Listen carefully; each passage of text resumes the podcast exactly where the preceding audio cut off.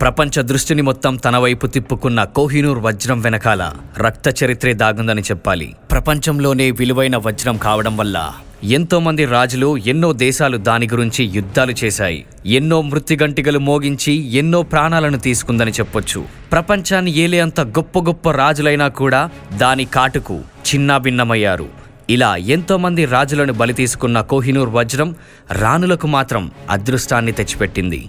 ఇంతకీ ఈ వజ్రం ఎంతమంది రాజులను బలి తీసుకుంది? ఎంతమంది రాణులకు అదృష్టం తెచ్చిపెట్టింది? అసలు మగవారికి నిజంగానే ఈ వజ్రం అరిష్టమా? తెలుసుకుందాం.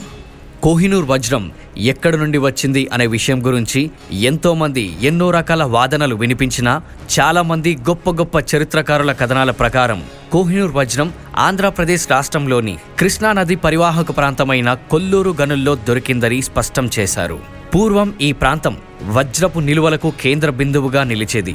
ఈ వజ్రం అక్కడ నుండి ఆ ప్రాంతాన్ని పాలిస్తున్న రాజుల వద్దకు చేరింది. ఆ తర్వాత అక్కడ నుండి ఢిల్లీ సుల్తాన్ల వద్దకు చేరిందని అంటూ ఉంటారు. పదమూడు వందల సంవత్సరంలో మాల్యా రాజును జయించిన అల్లావుద్దీన్ ధనరాశులు అన్నిటితో పాటు కోహినూర్ని సైతం తీసుకెళ్ళాడని అంటూ ఉంటారు. కొందరి చరిత్రకారుల కథనాల ప్రకారం కాకతీయ చక్రవర్తి ప్రతాపరుద్రుడి ఖజానాలో ఇది కొంతకాలం ఉంది. పదమూడు వందల పదిలో ఢిల్లీ సుల్తాన్తో సంధి చేసుకున్న ఆయన ఈ వజ్రాన్ని సమర్పించుకున్నాడు.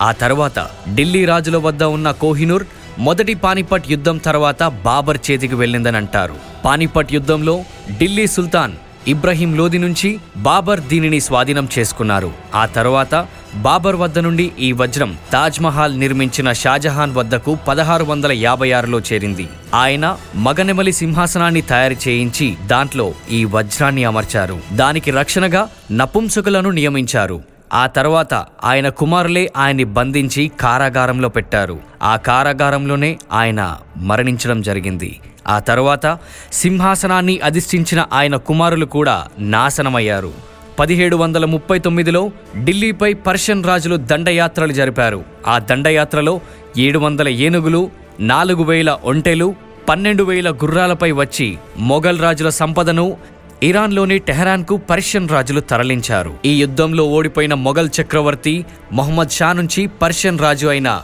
నాదర్ షా వద్దకు వచ్చి చేరింది కోహినూర్ వజ్రం. ఆ వజ్రాన్ని చూసిన నాదర్ షా దీన్ని కోహినూర్ అని సంబోధించాడు.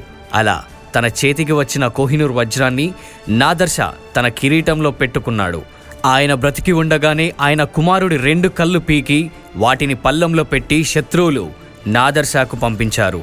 ఆ తర్వాత నాదర్షా హత్యకు గురయ్యారు. కోహినూర్ వజ్రం చేతులు మారి ఆఫ్ఘనిస్తాన్లోని ఖాన్ బాహర్కు చేరుకుంది.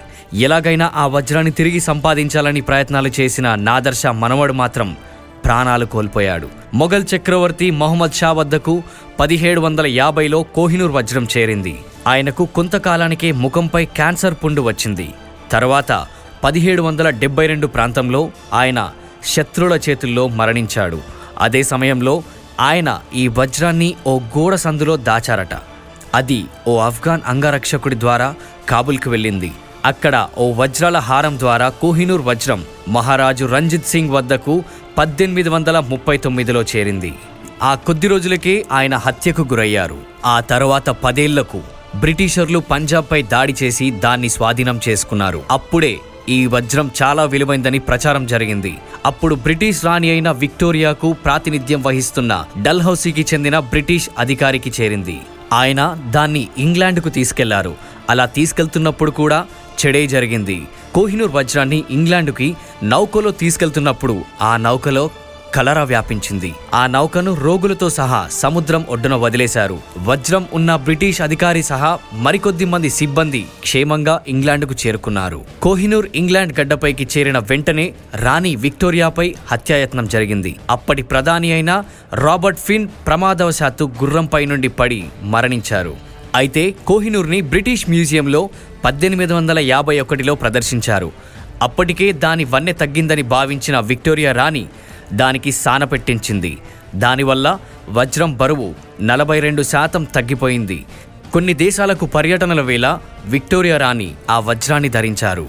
విక్టోరియా రాణి తర్వాత అలెగ్జాండ్రా మేరీ ఎలిజబెత్ రాణులు కూడా దీనిని ధరించారు. బ్రిటన్ రాజు కుటుంబంలో పెద్ద కోడలికి ఈ వజ్రం కానుకగా ఇస్తూ ఉంటారు. ఇంతమంది రాణులు ధరించినప్పటికీ వారికి ఎలాంటి కీడు జరగలేదు. ఇది గమనించిన కొందరు మహిళల వద్ద ఉంటే ఎలాంటి నష్టం జరగలేదని వారికి అదృష్టం వరిస్తుందని కానీ పురుషుల వద్ద ఉంటే మాత్రం నష్టం జరుగుతుందని కొందరు తేల్చేశారు. అందుకే విక్టోరియా రాణి మరణానికి ముందు కింగ్ చార్లెస్ ప్రమాణ స్వీకారం సందర్భంగా వారి భార్యలు అయిన రాణులు మాత్రమే దానిని ధరించవలసిందిగా వీలునామా రాశారు. ఈ కోహినూర్ వజ్రాన్ని తిరిగి ఇవ్వాలని పంతొమ్మిది వందల నలభై ఏడులో ఒకసారి పంతొమ్మిది వందల యాభై మూడులో మరోసారి భారత్ కోరినా బ్రిటన్ స్పందించలేదు. ప్రస్తుతం బ్రిటన్ మ్యూజియంలో విలువైన వజ్రాల మధ్యన కోహినూర్ డైమండ్ ఉంచబడింది. ఈ వజ్రం అసలు ఎక్కడ దొరికింది? దాని యజమాని ఎవరు? అనే దాని గురించి ఇంకా మిస్టరీగానే ఉండిపోయింది. ఇలా ఎంతోమంది రాజులు వాళ్ళ రాజ్యాలు వాళ్ళ ప్రాణాలు కోల్పోవడం వల్ల కోహినూర్ డైమండ్ అంటే మగవారికి అరిష్టం అనే నమ్మకం ఏర్పడింది. అదేవిధంగా ఆడవారి కోసమే ఈ కోహినూర్ వజ్రం పుట్టిందని అంటూ ఉంటారు.